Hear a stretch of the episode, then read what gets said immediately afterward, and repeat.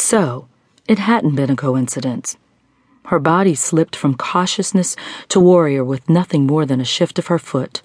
Her grip on Viper tightened as anger heated her chest.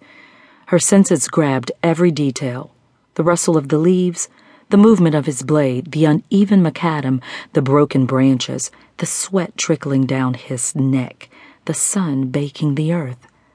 With a sadistic grin, the guitarist pointed to the left edge of the forest.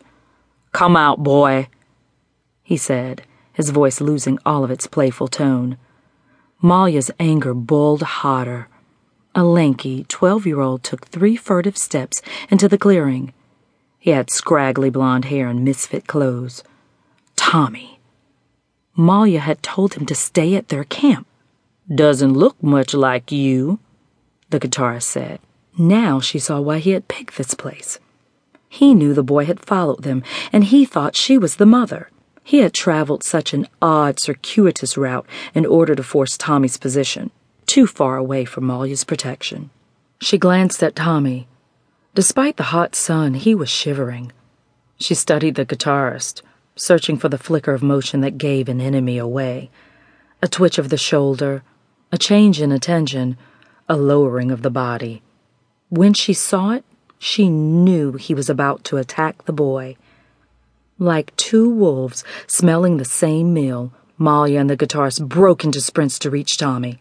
Her straight black hair braided to the middle of her back, slapped left and right. The thick heat made the run brutal. Malja's legs pumped hard only to travel a short way. Everything in her felt slow and labored, while the guitarist appeared to glide through the grass. Tommy stood his ground. He thinks I'll get to him first, but he's wrong. Breathing in dust and heat, Malja found enough air to yell once, Tommy! Her urgency cut through his confidence. Recognizing his miscalculation, he dashed towards her. Too late. He only managed a few steps. The guitarist grabbed his arm, yanked him close, and put the sword against his neck. Tommy grunted and kicked, but the guitarist had a firm grip. Malja rushed up and snapped into a fighting stance. Tommy saw this and became still, quiet and cold. To Malja's surprise, his eyes dropped to the lightning arc tattoo on his forearm. No, don't do that.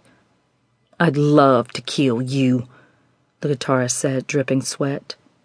Let the boy go and you can give it a try. Not my orders, sadly, and I must follow my orders. Honest regret flashed across the man's face. Of course, if you really are who you say, the Malja, well, maybe I ought to bend the rules a little. Don't, Tommy. I can handle this. The guitarist readjusted his hold on Tommy, breaking the boy's concentration for a moment. A chilling sparkle lit in the guitarist's eye. You know, if you really are her, then I know how to get you what you're after. Or should I say, who you're after? Hmm? No matter how much she wished otherwise, Malja's shock raced through her like a feverish disease. You lie, she finally managed. The guitarist shook his head with patronizing mirth. You're looking to find two magicians, brothers, go by the name of Jarek and Caleb. Malia's chest constricted. Anybody who knows even a little bit about me knows I'm going to kill those bastards. Not a very nice thing to call your fathers.